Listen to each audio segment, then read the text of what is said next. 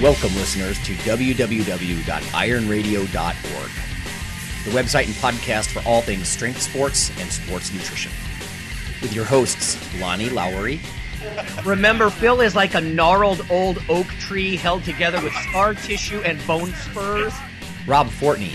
And I'm telling you, the pain that I would suffer was ex- beyond excruciating. And Phil Stevens. Do it, Rob. You'll kill all those nerves. Thanks for listening. Welcome, listeners, to ironradio.org. This is Lonnie Lowery. I'm an exercise physiologist and I'm a sports nutritionist and I'm a former competitive bodybuilder. And this is Phil Stevens. I'm a strength coach. I run Strength Guild, as well as Lift for Hope and Barbell Open, and a bunch of other stuff. And I'm just an awesome person. So Yes, you are. I would second that. uh, as Dr. Mike T. Nelson, owner of Extreme Human Performance, uh, university instructor, and a bunch of other stuff. All right. go. We're sipping coffee and doing some news and whatnot here first, everyone. Uh, after the break, we're going to talk to uh, Dr. Bryan Mann. Uh, Dr. Nelson will sort of lead an interview with him about velocity based training. So if you're interested in that, um, let's get to some stuff. Strength and Muscle Sport News. I owe people some news, some follow up question news that I wasn't able to answer adequately, I felt last week, so I checked in about it. But before I do that, Phil, you said you had a, a question from, what do you say, guy New Zealand? yeah, I got two things. First, I'm going to tell everybody that I squatted 600 pounds last weekend Woo! Whoa, on a new hip. nice. So Oh, it was my good? First test. Yeah, it felt amazing. All it was right. heavy. It felt like a house on my back because I haven't touched anything near that. 600 pounds. But uh, the only scary part, like halfway up, my hamstring, right where they reattached it, cramped. So I like Oh. literally stopped there, and then I was like, oh, and then I felt it was like, oh, it's just cramped, and I stood up. So it's kind of like a half pause squat with 600 pounds. But uh, no, that was my test. I'm gonna do a meet coming up in April at Oh, 220. wow. My first time at 220. 220. And, uh, Yeah, That's like the lowest body weight in Yeah. a long time, isn't it? like since I was like nine. Yeah. Um, so yeah, that felt good. So, um, but yeah, Kenneth dropped me a line last night um, on the social media. Said I have a question you may be able to answer on the podcast as well. I've signed up a meet for a meet in six weeks. I signed into the 90 kilogram class. Currently, I'm sitting at 96 to 98 kg, so I need to drop about a kg per week. I've been playing around with a keto diet recently, but I'm starting to feel it's far too unsustain- unsustainable. Any answers are much appreciated. Thank you. My answer was pretty straightforward as usual. Um, so, Kenneth, like I told you, I mean, basically you're six kilograms out, but my answer would depend on you know what you're trying to do with this meat. If you're a new lifter, there's no chance of you breaking any records, stuff like that. I wouldn't cut at all. I'd go in and weigh what you weigh. I mean, what's the point in in, in cutting weight just to still not break records? Um, so you're just going to lose some strength most likely and this and that. And I know he has a two hour weigh in. So, but, and I told him if there was a chance of you breaking records, then if you were one of my athletes, we'd just dehydrate you down. You know, we'd Yeah, lose a few, yeah. few kg over the next six weeks and then, you know, have you lose that, that weight and then weigh in and then carb up and hydrate. So, um, that's kind of where we're at on that. So, I mean, it kind of depends on where you are. I'm not a firm believer in anybody cutting weight unless there's a reason to. And to me, the only reason to is breaking records, you know, or winning cash. Mm-hmm. So, Mhm. uh, other than that, what's the point, you know? So, Yeah. We were just talking about Yeah. ke- keto diets in, in the classroom, and uh, I actually even showed the undergrads. I think it was a little bit above some of their heads, but we were watching a, a lecture and about low carb diets and their their relationship to performance. You know, and uh, it does fat adapted or not, and I think Dr. Nelson agrees with this. It's it's really hard to be super explosive and, and work in sort of a you know high power output range when you're have no carbohydrates in your body. I don't, I don't know. Yeah. Yeah. Uh, yeah, I've got a article coming out in the Journal for the NSCA and Andy Galpin's pro con uh, com column on the pro and con of keto diets, which probably should be out in a couple months. So, but yeah, I would generally agree with you, and I think most of the research supports that in general. But I think there's some cool benefits to possibly being able to do both, but Right, you're yep. kind of riding that spectrum really, really tight to do that. Right. Yeah. And if you're new, don't mess with it. Right. you know, having said that, you're right. I mean, if it's not sustainable, uh, to his question, there is the cyclical approach. You could probably do that if you're far enough out, and then you know, cycle, carb up on the weekend, and people do that on different in different ways. You know, you don't have to do a sloppy refeed on the weekend, but um, you know, that'd be one approach is be cyclical with it, I guess. So. Okay, let me do something real quick then. Um, I owe people a couple of things. One, um, we had a question last week about why do the amino acid profiles differ on the label in whey protein powders, and we were speculating: is it could it be the diet of the cow, the breed of the cow, or is it just the processing? And I promised that I would check in with uh, Justin, Justin Straight. He might be sort of my go-to guy when it comes to specific dairy processing questions because he, he was on our he was on Iron Radio, and um, here's what he says. Uh, hey Doc, hope all is well. Whey in general should share a similar amino acid panel. It would just depend on the type of whey, concentrate versus isolate. Check out the two attached docs in our mainstream whey protein concentrate and whey protein isolate. As you can see, the whey protein concentrate, which is 80% protein, will yield a slightly lower amino acid load uh, due to other parameters that are present. For example, there's more fat, a little bit of lactose and sugar in that concentrate, whereas the whey protein isolate, which is 90% protein, will be richer, you know, in amino acids sort of across the board. Uh, these are naturally occurring amino acid loads found in the whey, although I have seen some companies add additional aminos, like more branched chains or leucine, and call out a higher panel to just try to distinguish themselves from the market. So that makes sense, and that's that's in line with what we were saying uh, last week as well.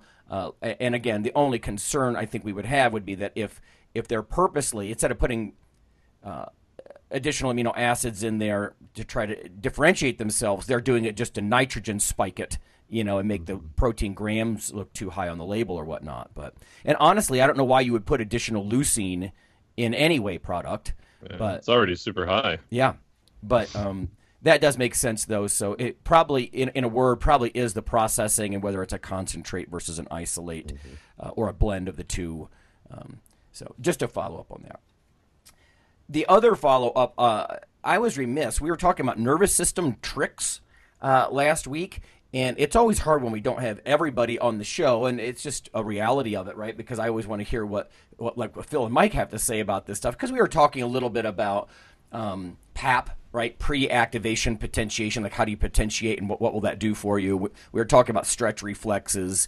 My own work is with coffee, and if we can add to those nervous system enhancements. But I forgot to mention something that we, we have talked about in years past, which is jaw clenching. That's another nervous system trick with the mouthpieces and, and the jaw clenching and things like that. Bill Ebben's done a little bit of work with that, I know, uh, up in the Milwaukee area. But that apparently can add an immediate boost, you know, sort of through a nervous system mechanism as well. And I, I didn't pull a bunch of papers for that because we have too much else to get into. But um, like I said, I didn't want to be remiss in that too. That's that's yet another nervous system trick.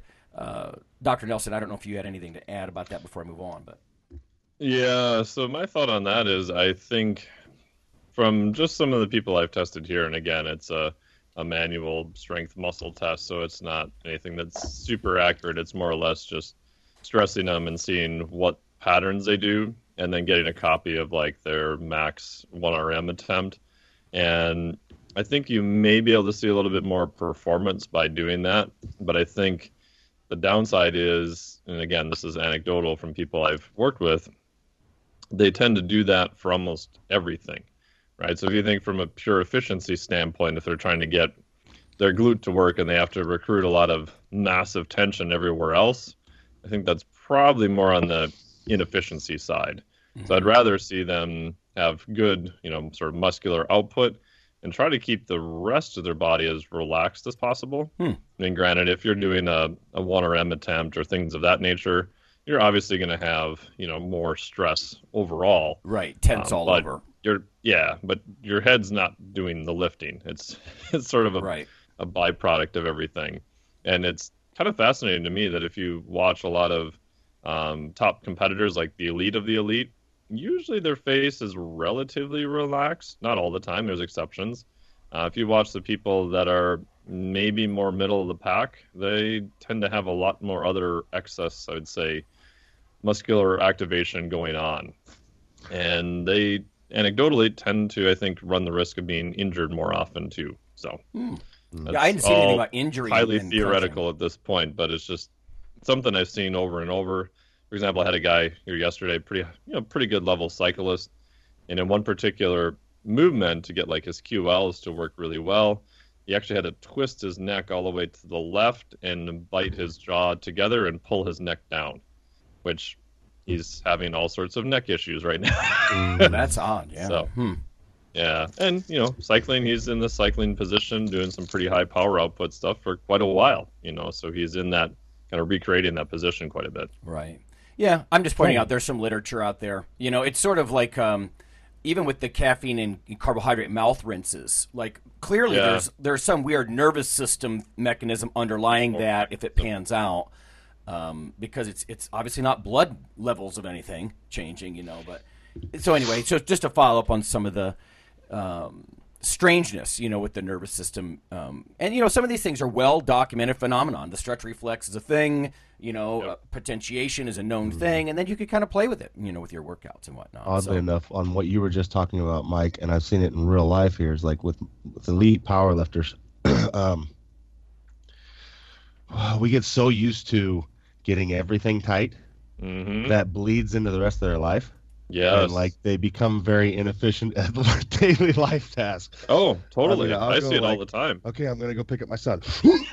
you know, he's 20 pounds, but I'm like just automatically bearing down anytime I lift anything.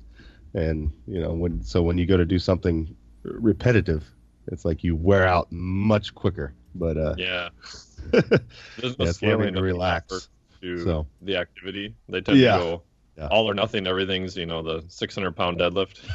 yeah, exactly. Yeah, here's one Journal of Strength Conditioning Research 2016 Effects of jaw clenching while wearing a customized bite aligning mouthpiece on strength in healthy young men. I'll drop to the bottom. And again, we'll do it. Maybe we'll dig into this more in the future. These findings suggest it is advisable to use a customized bite aligning mouthpiece to improve strength and power performance. Uh, but again, it's interesting stuff. It's one of those weird nervous system tweaks, you know. And I, I, I got to concur with Phil. I could tell you when I used to practice kendo, I would have instructors come up, you know, these Japanese guys, you know, and English is not their first language, and they're looking at my face and they're making these scowling, you know, um, expressions. Too much of this, you know, and because I got so used to what you're talking yeah. about, Phil, you know, crunching up my face and just, you know, really um, tensing my face and stuff and it, at least in that sport, it's like it's something like kendo. It's almost like casting fly fishing. You know, it's about efficiency yeah. and and staying loose where you're supposed to be loose. Uh, so again, I guess yeah, we got an issue here with um, efficiency versus raw power output. You know, and that kind of stuff, or recruitment patterns and stuff. But again, just toward the with the odd nervous system tweaks, I just wanted to follow up on that. Um, cool. Here's one. Um, this is uh, I'll address this to uh, Phil mostly. Uh, this is from Jess. So thanks, Jess, for writing in. Just wanted to let you know I'm a huge fan of the show. I listen to you guys all the time while I'm food prepping or on my way back from training in the National Guard. I just kept forgetting to drop you guys a big thumbs up email. Thanks for all the great content for our strength sports and separating the bro science from the actual science uh, content. It's so hard to find good content in our world today. And that's the truth. Um, as an entrepreneur myself in the strength conditioning realm, I'm a big promoter of people doing great things for our sport.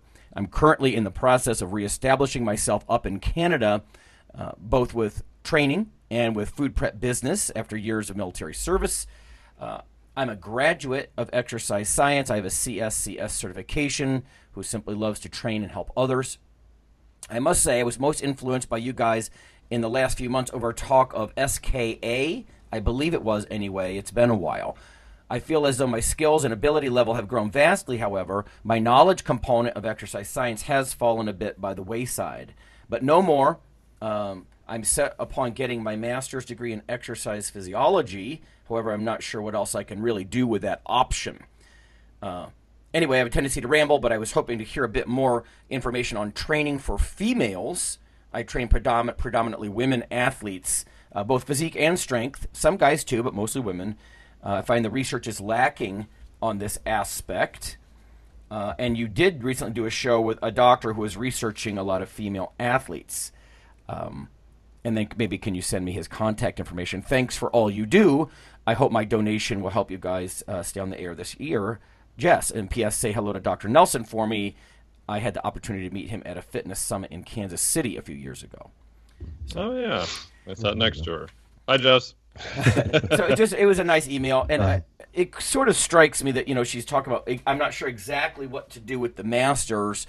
Um, that's good thinking, Jess. Actually, because as much as I love education, Phil and I have talked about in years past. You know, how many hoops do you jump through at some point? Um, You gotta figure out what your end goal is. yeah, Like for me to go go get a master's now would be, well, I mean, I can't say a waste of my time, but uh, it's going to be a waste of my time. yeah, Um, you know, yeah. I don't need it. Um, you know, so it depends on if you're gonna now if you're gonna go to collegiate level and stuff like that. It's probably a good idea. You know, I mean, it's definitely not gonna hurt. It's gonna it's gonna help your resume right. um, and set you aside. But at the uh, at the public level, uh, frankly, uh, the average person doesn't know the difference between a PTA cert and a frickin' master's degree. Sadly, No. um, and that's the problem there. So, it's true. um, Yeah. We've Yeah. actually had a couple know. of students. Uh, Phil, when you do the sort of the annual senior lecture for one of my, my graduating Mm-hmm. Yeah. students there, they one of them asked about his certification, and I said, I said, you know, Phil's had certs come and go, and I said, and I don't want to sound like this because I've done it too, but after a while, um, what do you, you don't just forget all that stuff. I mean, it's good to stay up in your field, but after a while, right, asking asking Phil Stevens to go, you know, that he's not qualified to work with anybody unless he has this or that certificate when there are hundreds of them out there. Now, obviously, mm-hmm. there's a smaller number that are valuable, but it starts to become a bit. I don't know. You, you get a little jaded, like you know, everybody's mm-hmm. saying you're not legitimate unless you're one of us, and it gets a little tiresome. You know. Now that's more on the cert side than the education side, but Yeah, for sure. Um, but I don't know. I mean, as far as training women in general, man, it's not that much different. The only thing I see is I, I, some of my ladies, I tend to work on speed a lot more, especially when they're new. Just teaching them how to use what they have. Um, women in general are very good at the okay. I'm picking up ten pounds. I'm going to give you ten pounds of pressure, um, which doesn't bleed that well into training for heavier weights. Um, so it's teaching them how to give everything they got, and then that that tends to pick up over time. And then, in general, women tend to do better at a higher amount of volume at a higher intensity. Um, from what I've seen, that's in general. Of course, there's outliers there, but uh, you know, I've found that I can push some of my ladies. Uh, let's say if the guys are doing said and said reps at 70%, I might be able to bump that to 75 or a little higher for the ladies um, to kind of get the same training effect. Um, but I don't know if that's that's you're you're talking about this weird bleeding scale of that's like when people had the you know for a long time it was uh, like 10 sets of three became popular and all the guys at Westside are like yeah Mhm. 10 sets of three at 80% of a thousand not happening you know? So it, it depends on how Yeah. how strong you are. So it might be part of that you know? Um, 80% of 800 is a lot different than 80% of 300 even though it's still 80% um, the the damage and the demand on your skeletal and muscular system's a little higher. Um, right, so yeah i don't know. I mean other than that i mean we're we're humans and uh, so i mean it, to me it's more of an individual thing than it is a gender thing honestly Mhm. so oh yeah, uh, you know, it's just the individual, not the gender. It's like, oh, you're a woman, you're going over here. right, You know, like, no, you're a woman that wants to be a weightlifter. Okay, we're gonna weightlift, right. just like John. You know? no, right. I mean, So- case in point, you've got some pretty elite women there that would kick the ass of a, of a guy who walked in and thought he should be trained somehow more different. intensely than they are. You know, One of my girls hit a 295 deadlift for 12 the other day. It's Ooh. like, that's pretty Nice. strong. You know? yeah, yeah. So, yeah. Well, I guess hers was more of just a, a write-in, you know, a Yeah, com- thank you. comment than a question. But yeah, that was good. Good stuff. Yeah, one other thing too, NIH has a huge incentive now for research in specifically women because it's been pretty easy, especially in exercise phys and other areas, to study guys because they don't have the time of the month and other factors that complicate your studies. So there's a big incentive now for them to actually study uh, women's physiology more, but that probably won't trickle out for another probably five-ish years or so. But it's it's coming. Okay. Uh, one for you, uh, Dr. Nelson. This is from Nathan. And by the way, let me reiterate our policy for everyone. If you write in, we will use your first name. We'll try to respect your privacy and not put your last name, your social security, or firstborn, or anything like that. But uh, we tend to use first names. Uh, I try to follow up if I if it seems like a sensitive question and ask. But if it seems pretty straightforward, I'm I, I'll probably use your question on air. So just just a, sort of a disclaimer. Um, so Nathan says, um, "Hey Lonnie, a little backstory and then a question about HRV for Dr. Mike." Uh, I think he means Dr. Mike Nelson in this case. Um, I figured this is a good time to ask the question, given last week's show dealt with uh, starting a cut and getting leaner. Now he sent this back just a little while ago, but um, I'm working on lowering calories and wanted to try a ketogenic diet, uh, as I had never done one before. Here we go with the keto again. Uh, I confirmed I was in ketosis and I enjoyed the steady energy and the mild appetite suppression. I could see this working to lean me out. However, I find that I am getting sick or picking up sniffles easier. This has happened a couple of times over the past couple of weeks, especially after longer duration aerobic style work, like two plus hours of sustained, you know, moderate intensity. Um, any thoughts behind this mechanism? Also, would using HRV, uh, and again, listeners, right, heart rate variability, would that allow me to see if my recovery was impaired so that I would know to take it easier in the following days? Thanks. P.S. I'd love to buy an Iron Radio mug. How do I do that? So before I turn this over to Dr. Nelson, let me just say we have a little store link on ironradio.org, and you can click there. We use Zazzle uh, to do some of that stuff. Um, and, you know, they kick us back a, nice little um, portion of that to help support the show. But we have a we have a little Zazzle store, that kind of stuff, and you could you could just go to ironradio.org, um, surf on over there. But having said that, Dr. Mike, so he's uh, he's in ketosis. He's wondering HRV can basically, I think, keep him monitored so he doesn't keep getting sick. Yeah, I mean, I think it's definitely a good idea. I mean, if you look at the research on heart rate variability, it is quite good at picking up uh, potential illness. And there's not a ton of data on that, but we know that the immune system is highly integrated into there. And I know just from personal experience with clients over the last five plus years with them doing daily HRV that many times I've I've had them, you know, pull back of their training and you know they haven't gotten sick. A couple times they haven't listened and kept going and got sick. Um, so I think there's a pretty good correlation there. I know the handful of times that I've been sick over the last five years, my HRV has been just the lowest it's ever been, which makes sense, right? Because it's a stressor your body's trying to fight off. There is some research looking at uh, upper tor- upper respiratory infections, uh, especially with longer uh, distance training, things of that nature. In terms of the ketogenic approach, I think it can work for some people. I know some people have done it and they seem to really like it. Uh, a lot of people like the more kind of constant energy. My caveat with all that, was just any other type of nutrition intervention you would do, is just monitor your training, make sure your performance is still pretty good if that's your goal, or you're, you're getting closer to your body composition goals. I do like the fact that he did uh, monitor it. I'm guessing that's probably some type of uh, little finger prick with a strip that'll tell you your levels of ketones, specifically BHB levels. I find even if you can only afford to buy one package of the things because they're stupid expensive, they're like I got some sitting on my desk here. They're like three to four bucks a little stick. Um, but you know, just to get you a rough idea if you're actually in ketosis or not. Um, Yeah, so I would say he can start measuring his HRV now and just look for any changes in the baseline. I have noticed that some people who come to me and want to do a ketogenic type approach, some people have a pretty easy kind of transition to it and don't really see too many issues.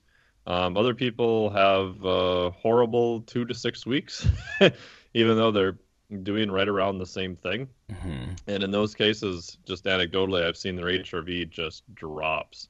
Like anytime I try to do it, I'm pretty good at fasting, but I try to go more than 24 to 48 hours and just really, really lower carbs. And I played around with ketone salts and C8 oil and a bunch of other stuff, and they seem to help. Um, but maybe I just haven't ridden that out longer than about two weeks. I usually tend to throw in the towel about week two. Um, right. Another friend of mine, he did an experiment on that too. He measured his HRV every day, and I think he did it for two to three months, and he said that was the lowest HRV readings that he's ever had. Um, so I think there's a lot of individual variation uh, between that, and of course, a lot of people don't really do a ketogenic approach even remotely close to right, and don't measure their levels, so they don't even know where they're at. So yeah, so overall, I think it can be useful. Just you know, monitor it and keep track of it, and see how your body responds to it. Right. It's smart that he wants to monitor, you know, in some way. So yeah, yeah. no, I totally agree with that. And then you have the decision if it's you know going down, but you feel pretty good. Yeah, maybe go a little bit longer, or everything else looks good. Um, the thing I do like about HRV is it does kind of give you a little bit of that that window where you're especially with illness I've noticed some people will feel a little bit off but not too bad and then if in my case if my HRV or clients is super low I'll automatically probably pull back right away instead of really pushing it just to to see what happens Right. The only thing I I could really add or confirm is uh, it's true that certain fats and carbohydrates they are sort of immunomodulatory. They can affect your immune system in different ways. Um, there's some interesting work with carbohydrate ingestion during intense workouts, reducing certain, um, you know, affecting your immune system in different ways. Uh, mostly, it's with preventing hyper responses of immune markers like interleukin six or interleukin one Yeah. beta or or that sort of thing. Um, and I, I think carbohydrate ingestion this is very anecdotal, but I think it has sort of a calming effect, you know, on your central nervous system and that sort of thing. Even for people who are fat adapted, um, I think it's probably it's an interesting argument that if you could get fat adapted, is your brain happier on burning ketones, or would it have just preferred the blood glucose? You know, uh, and that might be an individual thing. I don't know. Um, but yeah, I'd have to Yeah, give some further thought to the you know boosting your immune system if you think that, that that's suffering. You know. Yeah, and the one bugger on the fat adaptation too is that if you carry that out longer, like there's data on this with a ketogenic diet, that at some point, probably due to the PDH enzyme changes, you could refeed with carbohydrates and your glycogen levels may be still okay. So Jeff Volek's faster study has shown that. But you performance testing for speed and power especially, you may not be able to access them as well. So just because you can get glycogen levels back up doesn't mean you have all the other sort of working machinery and everything Right. to necessarily be able to access that immediately.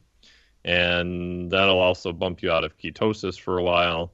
So, I mean, over the years, there's been the, the cyclic ketogenic diet has been around for freaking decades. Yeah. And it's one of those deals where on paper it sounds awesome, but I have yet to have it ever work with someone.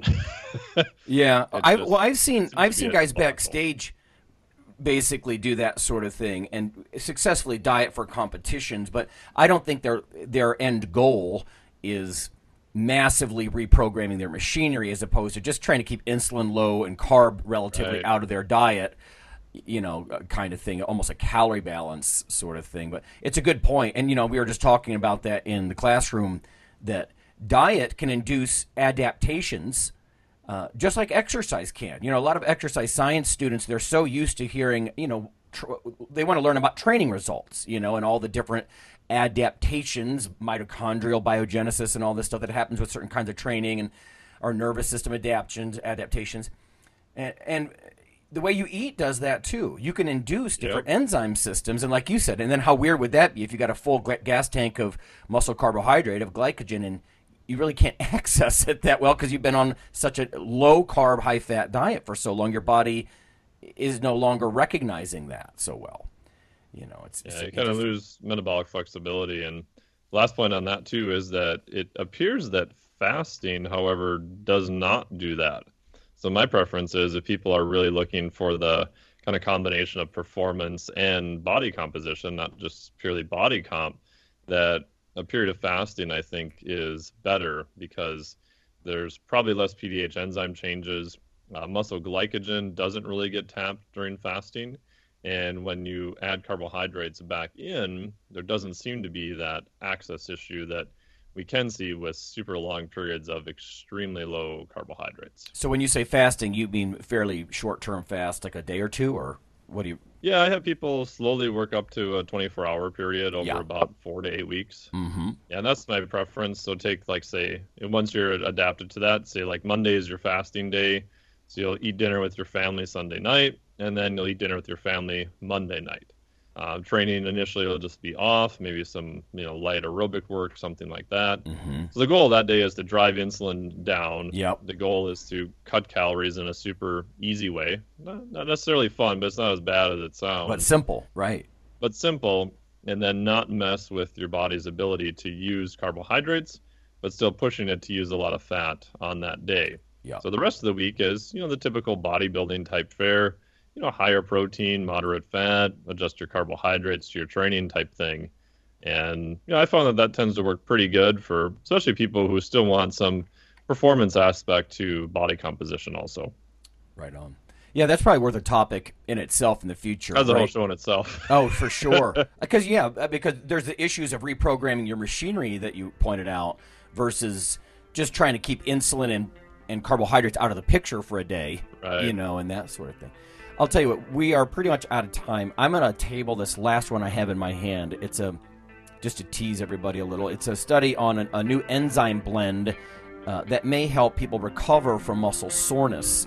Uh, it's not really that, that new of a topic, but I think it's something that we can have fun discussing about the role of some of these uh, quote unquote digestive enzymes and how they might help with DOMS. Because this just kind of crops up in the literature every so often. So there's a, some new stuff on this. So we'll table this until next time, uh, and then we'll go to break. And when we come back, we're going to talk to Dr. Bryan Mann.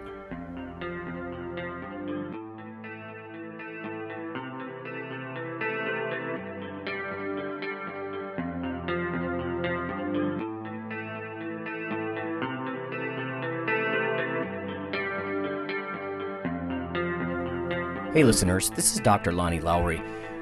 If you've ever had anyone critique you uh, on your protein intake as part of your weightlifting lifestyle, oh, you poor meathead, all that extra protein is going to rot your kidneys or weaken your bones or dehydrate you or give you gout or who knows what. Uh, there is a book available. You can simply Google CRC Press and Lowery. And what I've done is reach out to experts all over the world and create a book, a single compendium that you can hold up and say, This is why I consume extra protein. This can be very valuable when you're um, being quote unquote educated uh, by various professionals on the topic. Uh, there's enormous amount of literature in this book on the safety, uh, the effectiveness, how protein works in cells, the history of protein and weight trainers, uh, much more. So, again, please check out CRC Press and Protein and Lowery. You can just Google that. And uh, I do, full disclosure, I do make a small single digit uh, royalty on the book, but that's not why I did it. I did it so we can all have something, uh, our particular population, uh, to both defend what we do and to inform our nutrition and our eating. Thanks.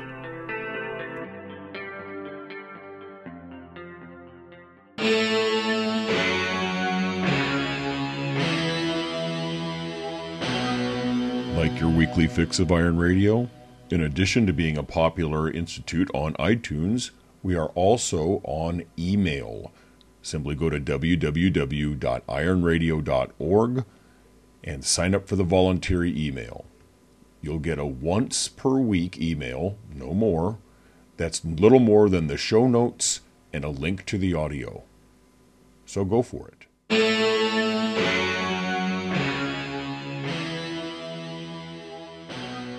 Right, welcome back to Iron Radio. It's uh, Dr. Mike T. Nelson here with Dr. Lonnie Lowery, Coach Phil Stevens. And today our special guest is Dr. Bryan Mann. Say hello. Well, hello, guys. Uh, thanks for having me on here. I'm honored to honored to be on your show. Yeah, thank you very much for being on here. And usually, when we have a, a new guest, we usually go into a little bit of their origin story, and then after that, uh, we're going to talk to you about some velocity based training. So, give us a little background on yourself and how did you get into training and education and coaching and all the great things you do.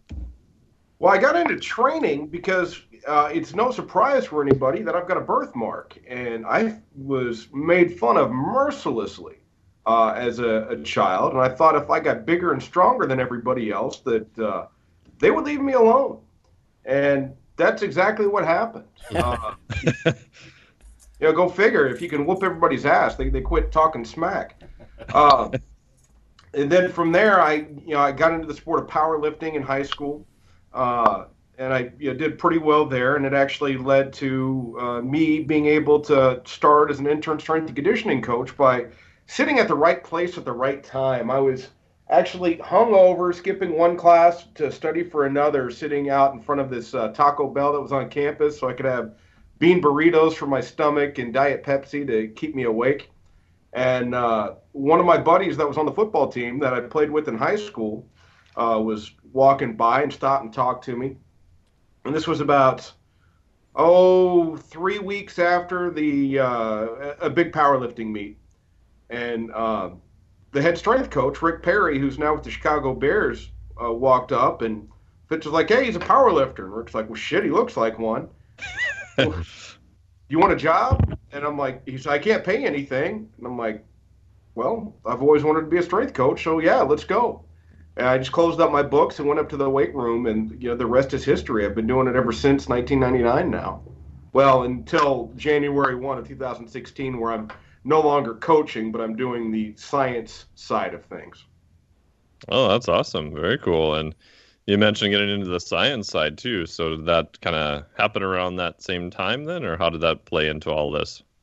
Well, basically, I was always really inquisitive, and it really Rick is the is their reason. Uh, he had all of the old Bud Charniga Sportivny Press translated texts, and uh, he had some notes written in them, and they were actually photocopies of photocopies, so it was pretty rough. And I photocopied a photocopy of the photocopy, so um, I probably ought to give Bud Charniga some money if I ever run, run across him. Uh, man, I just realized I just like you know implicated myself for piracy or something like that. But oh well. Um, it's okay. I think the the time course on that ran out. It was eons, eons ago. So yeah, yeah, it was like 20 years ago. So the statute of limitations has got to run right. out. There you go. Yeah. uh, and basically, you know, the just reading that stuff and being able to link different things from my powerlifting background and the things that I'd read from other books uh, from like stuff from Fred Hatfield and read linked to the Soviet stuff, and it just, uh, you know, Pat Ivy, who was my boss here at Missouri for a long time, uh, he would always do personality tests, and my uh, personality tests, you know, like a FIRO-B and MBTI, and there was some other Strengths Quest or Strengths Finder or something like that. And basically, it found that I had like the psychological profile of a scientist. That uh, I looked at and I stored, it was called being a collector, where you collect and store information in the back of your mind and you've got it right there uh, ready to go for anything that happens to make that link. And you know that's how the velocity based training actually came is is from that. But you know it was just that Rick encouraged me to read. And anytime that I finished one book and I'd ask him questions, I think he didn't want me asking too many questions, so he just handed me another book to read. There you go. Just storing all that info and linking it all together. Uh, that's where the science side of things really, really came up. Very cool. And then you went on to eventually do your finish your PhD, correct? Yeah, yeah. So uh, you know, I bounced around a little bit in strength and conditioning, but not too much. Uh, you know, I was at Missouri State as a student assistant for five years, Arizona State under Joe Kenn, Tulsa under Pat Ivy, back to Missouri State with Rick, then Pat got the job here at Missouri, and I've been here ever since. Now I'm in my fifth year as a faculty member, uh, second year not coaching. So I've been here since yeah 13, 13 years now. Yeah, it's nuts. It goes along. It goes really quick. Uh, but yeah, I forgot where I was going. I haven't had enough caffeine yet. That's all right. Um, I know when I met you up in, in person, it was probably two years ago now, that we had talked a little bit about some of the research you had done for your PhD, which, if I remember correctly, was not exactly velocity based training, but you know, obviously related to coaching and performance in that nature. Yeah, my my uh, dissertation was actually on the APRE, and the pilot study that we had done was that 2010 paper that came out on the APRE versus linear, uh, traditional linear periodization, which is not the best terminology to use. I, I, know that now. I didn't know it at the time. Um, the, but uh, in short-term time periods in college football. Uh, so that was the pilot study. I had more data that, uh, in some aspects, just simply reinforced what I had found, and in some aspects, actually contradicted the pilot study. Uh, the only real contradiction was the 225 bench press test. Um, we found that there was actually no change, no difference between the groups in the gains of 225, and that's what uh, set myself and uh, myself down the path of working with Jerry Mayhew a lot on the 225 research, which we've got probably one more paper coming out that will, uh, you know, be the last one in the line. For people listening, what was the main difference between the the two setups in the study, and what was the the theory kind of back then, so they can get a little bit of the background on it? Yeah, so you know the linear periodization, which basically the linear progression, I guess would be the appropriate way to say it, rather than a linear periodization, where basically you started at I, I can't remember the percents off the top of my head, but you know in the college setting we've only got six weeks, right? I've never had more than six weeks to train a football team, a soccer team, a, a whatever. In the college setting, we've got uh, you know the off-season seasons, right? So you've got spring football, spring soccer, fall baseball, fall softball. All these sports have got a off-season season.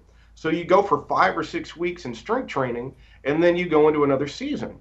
So the 12 and 16 week periodization studies and programming studies are essentially irrelevant. And whenever I was at Missouri State, Southwest Missouri, whatever you want to call it, with Rick, uh, reading super training, I saw this thing called the APRE. And I tried it with my women's soccer team and my field hockey team and my softball team. Tried it with all three of them just to make sure that there wasn't a fluke.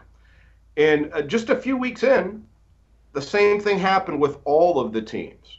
That we were doing, you know, about four weeks in, we would do be doing sets of six to eight with their old one RM. And I'm like, holy wow. cow, this in is a couple weeks. Yeah, it was about four weeks. Wow. Weeks in. And uh, I was like, wow, this is unreal. And uh, whenever we got to Missouri, we needed to improve the strength of our football players. And, you know, because essentially the we had to do a lot better job of developing than we were doing recruiting. And it's not a, a slight to anybody. It's just whenever, you know, in 2004, we're, you know, in the basement.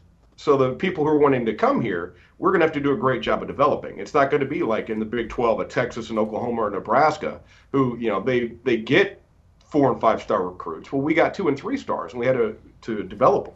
So we had to improve their strength because they were coming in, as Cal would say, weaker than kittens, and. Uh, and that's what we did was the APRE. I was like, "Hey, Coach Ivy, I, this is what I've done before. These are the results I've got. He's like, I don't believe you, we'll, but we'll we'll try it anyways. And we did it with a, a, smaller group, and then the next year we did it with everybody who needed to get stronger.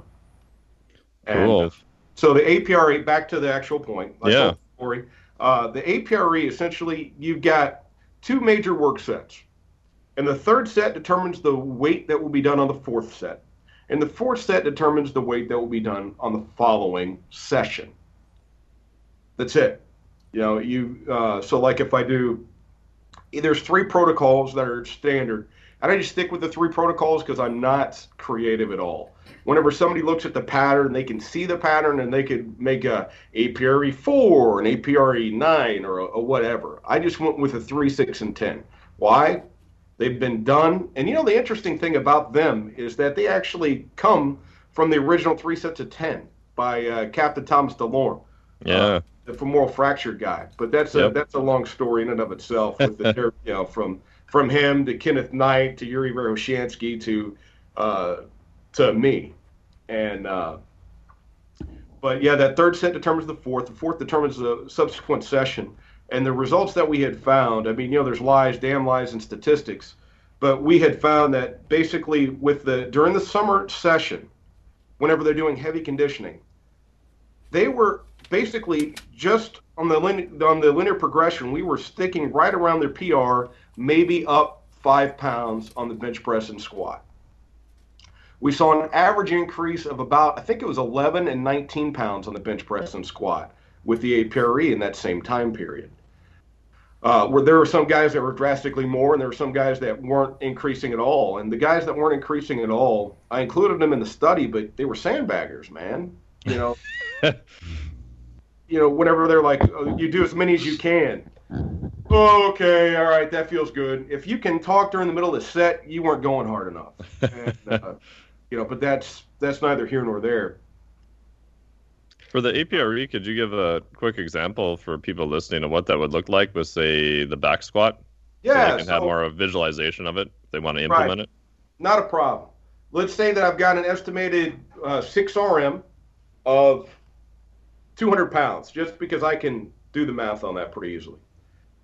There, uh, your warm up, then you do 10 repetitions at 50% of your 6RM, so that'd be 100 pounds. You do six repetitions at 75% of your 6RM, which would be 150 pounds. And then you would do as many as you could at your estimated 6RM of up to 200 pounds, right? So, uh, why the uh, the repetition adjustment chart caps at 13, so that's where I stop people. Some people go well beyond that, but I don't see the point. If I do 13 reps, I go at 15 pounds. If I do 25 reps, I go at 15 pounds. So, what's the point of doing an extra 12 reps? Uh, so then, uh, so my third set, let's say that I get 12 reps. Okay. I look at my adjustment chart. It says I go up 10 pounds. So my fourth set would be 210. I said my prayers, ate my Wheaties, Hulkamania live forever, and I knock out 13 on this set. Well, I look at my adjustment chart. 210 for 13 is an increase of 15 pounds. So the next week, my estimated 6RM, my set weight that I'm basing everything off of, will be 225.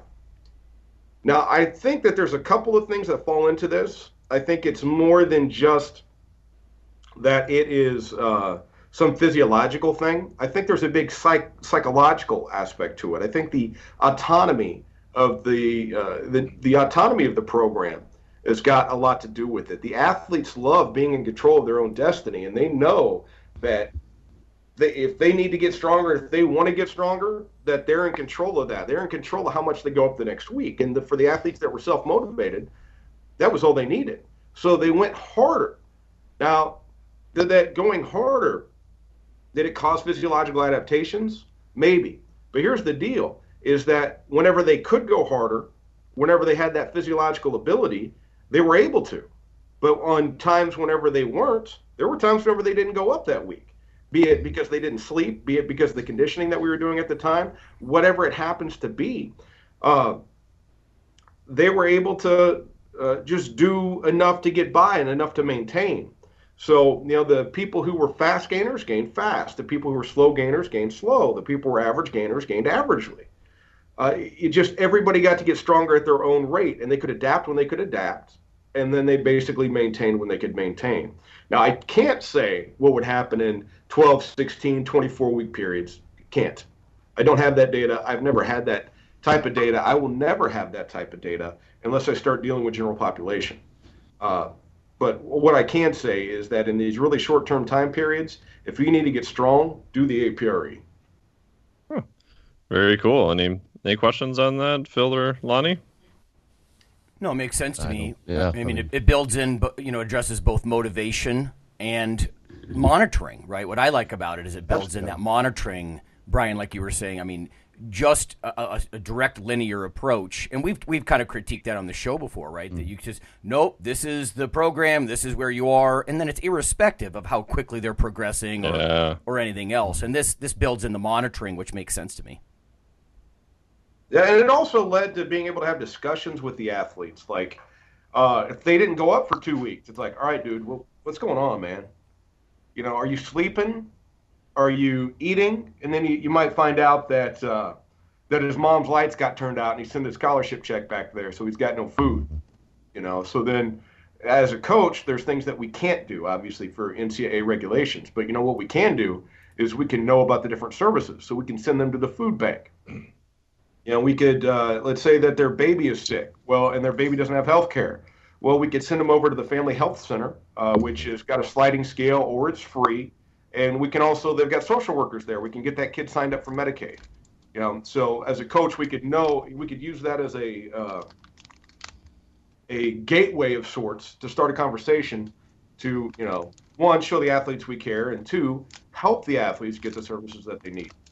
Right. I like that it's a, it's an objective way to monitor as well. I mean, I've done some stuff with collegiate athletes where we're trying to monitor different things like their performance and their rec- recovery ability and that sort of thing. But it's always subjective. You know, like how well are you sleeping? What's your appetite been like? What's your motivation to train? But these are all sort of psychological uh, check-ins. And what this does is this is actual physical performance check-in I think actually it would mix with that quite nicely, right? So, you, like you said, you could open some certain conversations, like why is this? Is he sandbagging? Is there something physical that's going on, or something psychological? Uh, but it does keep you away from that sort of rookie mistake, which is nope, nope, it's all linear, and here's your program. You know. Yeah, and I've made that mistake myself plenty of times. Cool. If we uh, translate, I think those similar concepts into velocity based training. We'll get into that. I've got a copy of your book here, uh, Developing Explosive Athletes Use of Velocity Based Training in Training Athletes from Ultimate Athletic Concepts. They can pick that up. Uh, I thought it was very good, very well done. It's in depth, but not. I don't think it's going to be over the head of a lot of you know more intermediate type coaches. You know, it's not like trying to pick up a pure academic text and trying to figure out everything that's going on, but uh, very practical. And did the concepts from that APRE training kind of bleed over into velocity based training, or how did you get into that?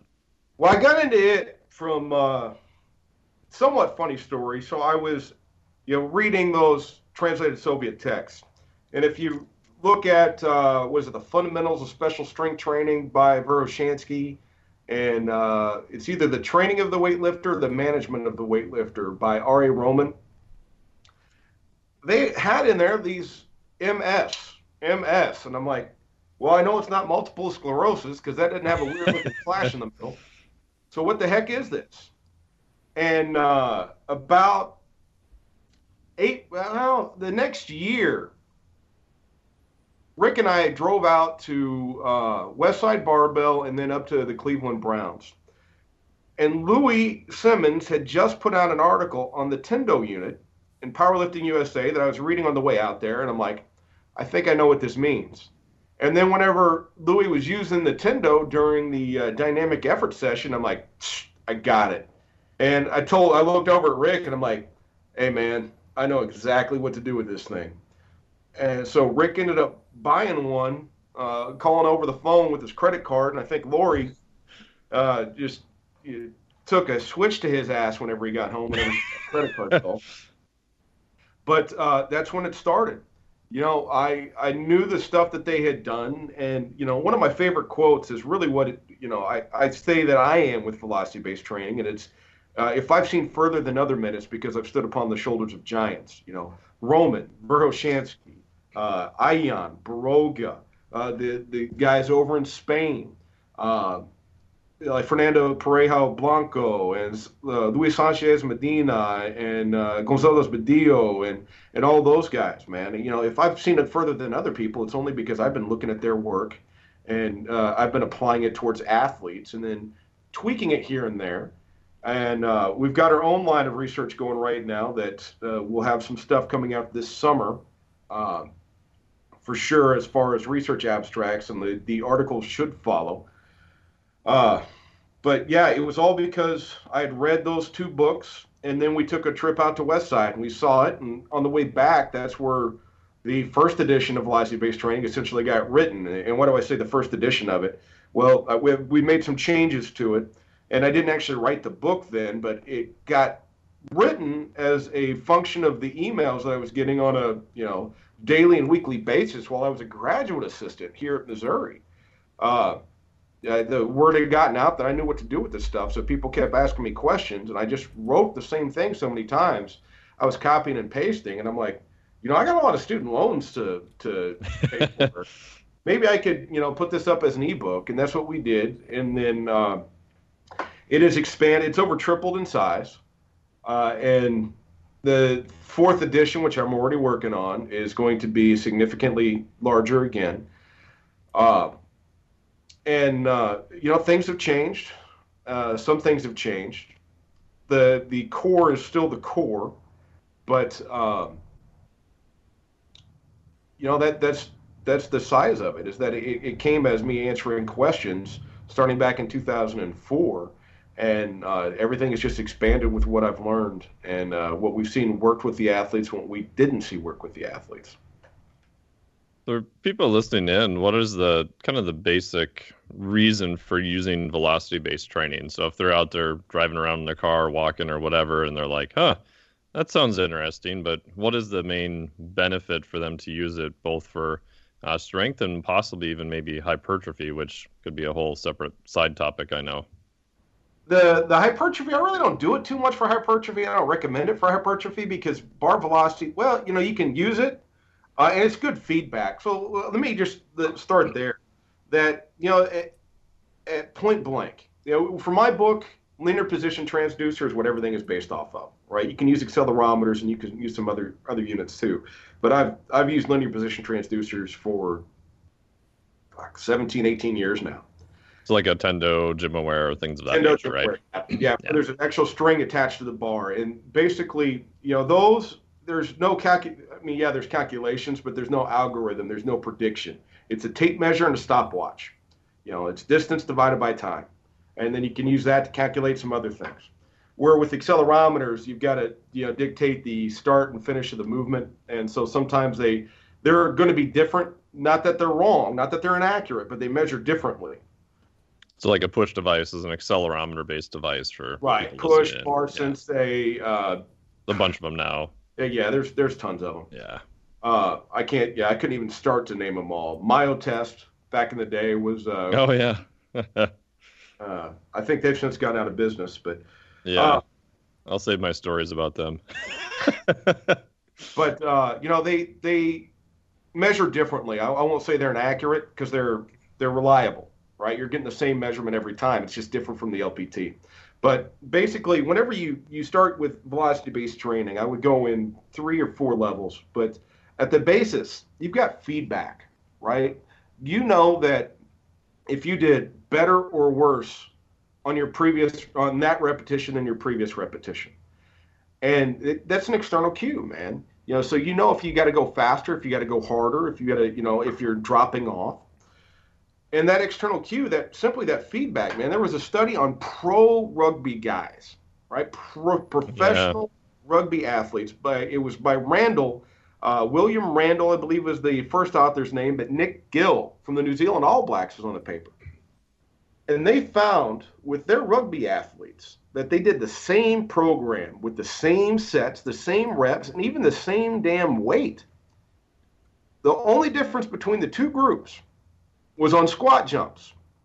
One group received feedback of the velocity, the other group did not. The group that received feedback had better sprint times, better jump time uh, distances, better uh, strength scores than the group that did not receive feedback of velocity. So every time that they saw it, it was a motivational thing. You know, we've got to realize and take advantage of this. Some some coaches are like, "Oh, these kids, all they ever do is go in and play video games." Well, we can sit there and complain about it, we can utilize that information and that knowledge to enhance our own training program. These athletes understand high score. They understand going faster than your, you know, going faster than your opponent. Uh, than your teammate, your partner on the platform. So then that starts a competition between them. So then that starts additional motivation. So they move faster and faster and faster. And as long as the coach can maintain the athlete's technique, that leads to enhancement in results. So the next thing, the next level that we've got with it, that kind of goes hand in hand with the feedback, is that velocity is a neural capability. It is regulated by the autonomic nervous and central nervous system, the speed of sequentially recruiting motor units, right?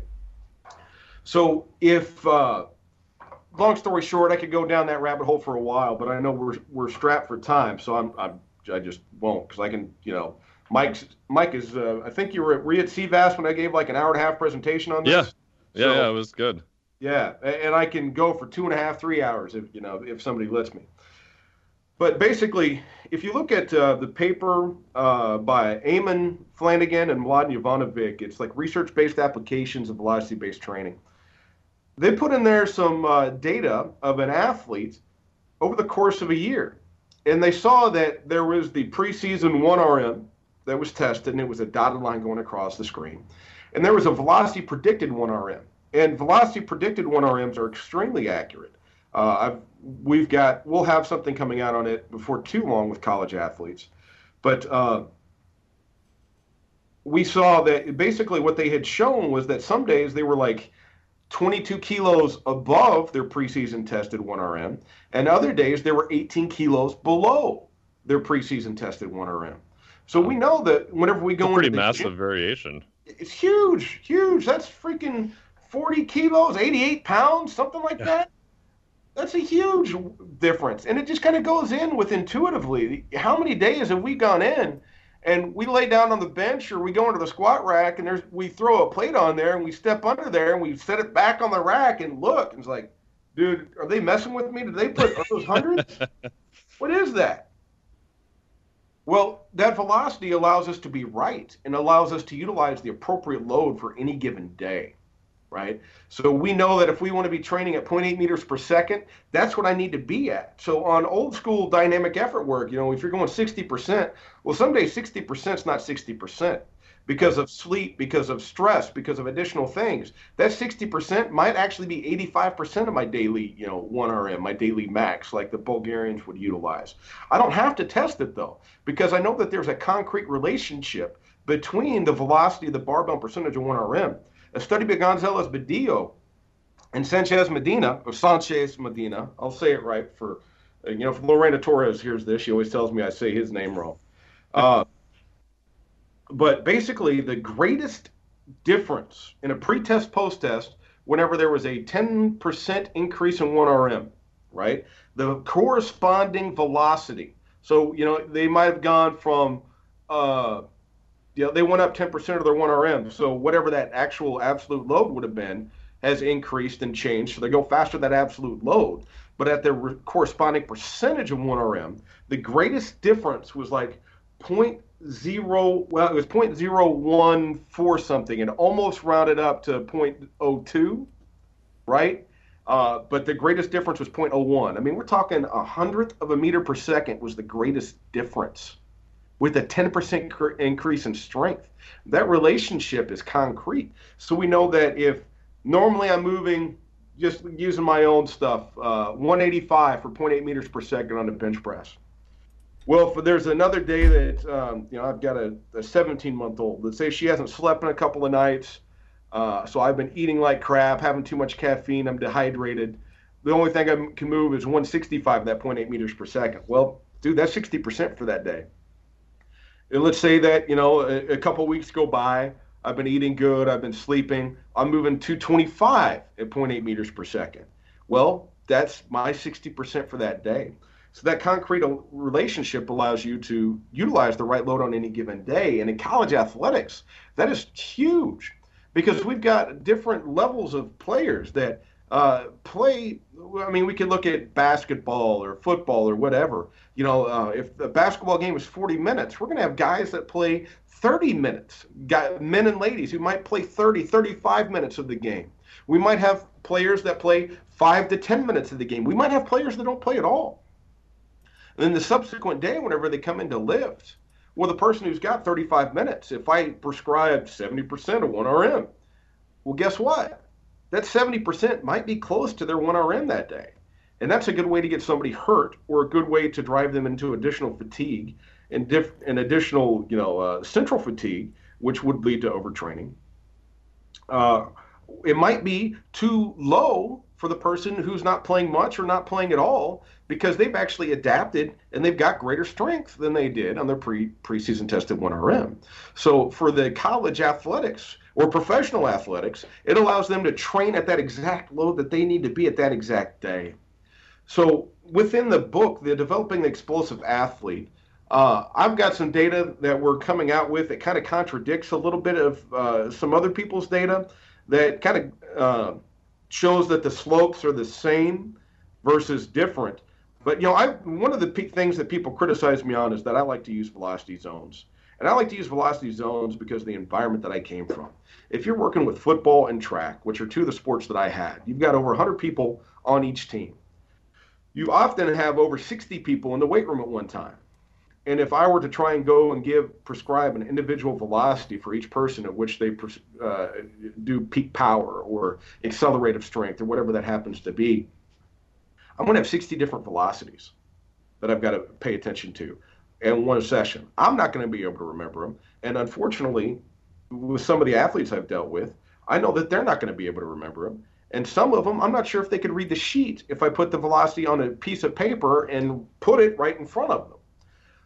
But what I can do is something that I call good enough. You know, I think this is where science and coaches have to kind of come to an understanding that there's precision for research, but there needs to be application, applicability, and implementability, implementability, if that's even a word, for the practitioner.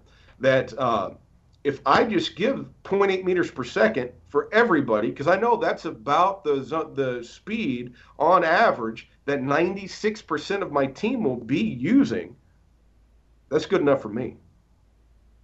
You know, cool. 96% plus or minus 0.04. So there will be some people who need to be at 0.76. Some people might need to be at 0.84. And then you will have your freaks. You do have your freaks. But guess what I'm going to do is I'm going to adjust for my freaks. But I'm not going to go individualize for everybody, man. That should, that takes too much time. It's not it's not possible. Uh, you know, so there is criticism on me for velocity zones versus individual velocities, but man, you know what? If it works for 96% of the people, I'm good with it.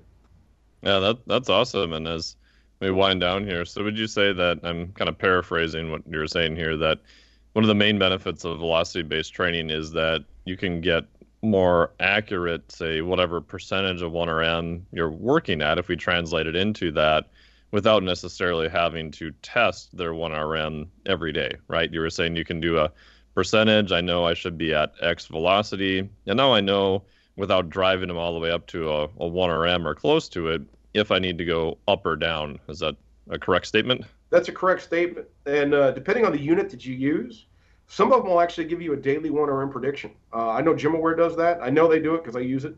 Uh, you know, and, and, so then you can even use that as a metric of uh, kind of like a retrospective. Mm, uh, sure. You, you, you're monitoring, not looking at the readiness for the day, but monitoring the trend. Are they moving up? Or are they moving down over the course of time?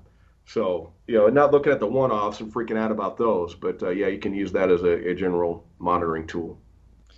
Cool. Well, we I know you have to run, but we thank you very much for your time here. And if people want to pick up your book, Dr. Mann, Developing Explosive Athletes, where would they get it? And uh, any other info you want to give out about yourself? Yeah, well, ultimateathletes.com, uh, ultimateathleteconcepts.com uh, is where they can pick it up at. Uh, I think it, Hammer Media is carrying it. I think oh, nice. I know it's on Amazon as well. Um, yeah, I don't know if other uh, people are carrying it or not. Hopefully, you know they do. Uh, I'm not sure if Elite FTS is carrying it yet or not. If Westside Barbell is carrying it yet or not, I I have no idea. They can pick it up there. But uh, if I could uh, take a second just to um, take just a, a, a, quick podium pedestal or whatever. That uh, one of the big things that I've got is that you know we constantly hear people complaining about the field and what needs to be done. Well, you know, they're always blaming the NSCA or pointing fingers at the NSCA. Well, guess what? The NSCA is a member driven organization. There, I believe, are 64 people who work in the national headquarters, international headquarters, and there's 26,000 members. So if you want something to happen, you got to do it yourself. Uh, and in doing that, I'm uh, I took over the state director from uh, the state of Missouri, and on uh, the 29th of April, we've got just a hell of a clinic down here uh, in Columbia, Missouri. But we've got, and uh, in conjunction with that, we're also going to be doing the new lifts course, the hands-on course uh, that's you know hands-on technical coaching here at yeah here at the University of Missouri. Cool. And how can people find out about that? Well, it's on the NSCA website. if they follow me on Twitter, I've been posting stuff about that. Uh, I haven't posted anything about the lifts course because that just got approved at like I, I, read the email at 9:30 last night. I don't know what time it actually got approved, but uh, it's it's brand new in the uh, the approval process that we're gonna we're actually gonna do it a little bit differently. We're gonna split the clinic, so we're going Friday night. We'll do half of the course, and then we'll do the other half of the course on Sunday with the clinic on Saturday. So it turns into a uh, a weekend of you know strength essentially. Awesome. Well, thank you very much for coming on the program today here on Iron Radio. We greatly appreciate it. It's my pleasure. Thanks for having me, guys. Thank you. Thanks, Bryan. Okay, everyone, we, we'll see you next week. All right. Thank you, guys. Yep. Thank you. Thank you.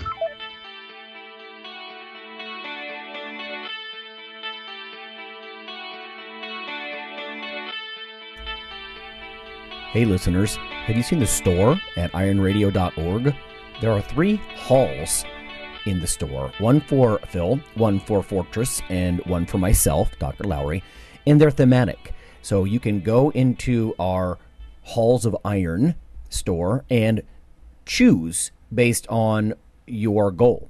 If you need something to learn or read or something nutritional, you can look in my store, uh, Lonnie's store.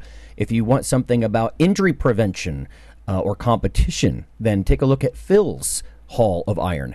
And if you want something about motivation or daily training, Fortress's Hall has what you're looking for. There are some fun, heroic descriptors uh, as you browse through the stores. We try to make it a little more fun than the average boring online store. And whether you're a novice lifter or someone more experienced, you can take heart that you're not wasting your time.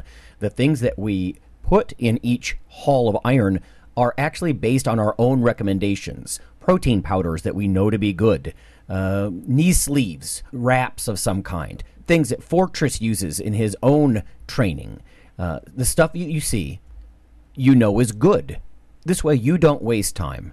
So check out the Iron Radio store at ironradio.org and um, let us know what you think on the forums. And certainly, you can request products, and we will uh, screen them before they go in. So Thanks for listening.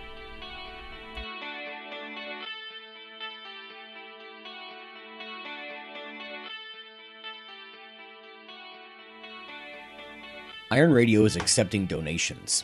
If you like what we do, the professors, the scientists, the bodybuilding show promoters, the athletes themselves in powerlifting and bodybuilding, um, please consider making a donation or maybe buying something from the ironradio.org uh, store.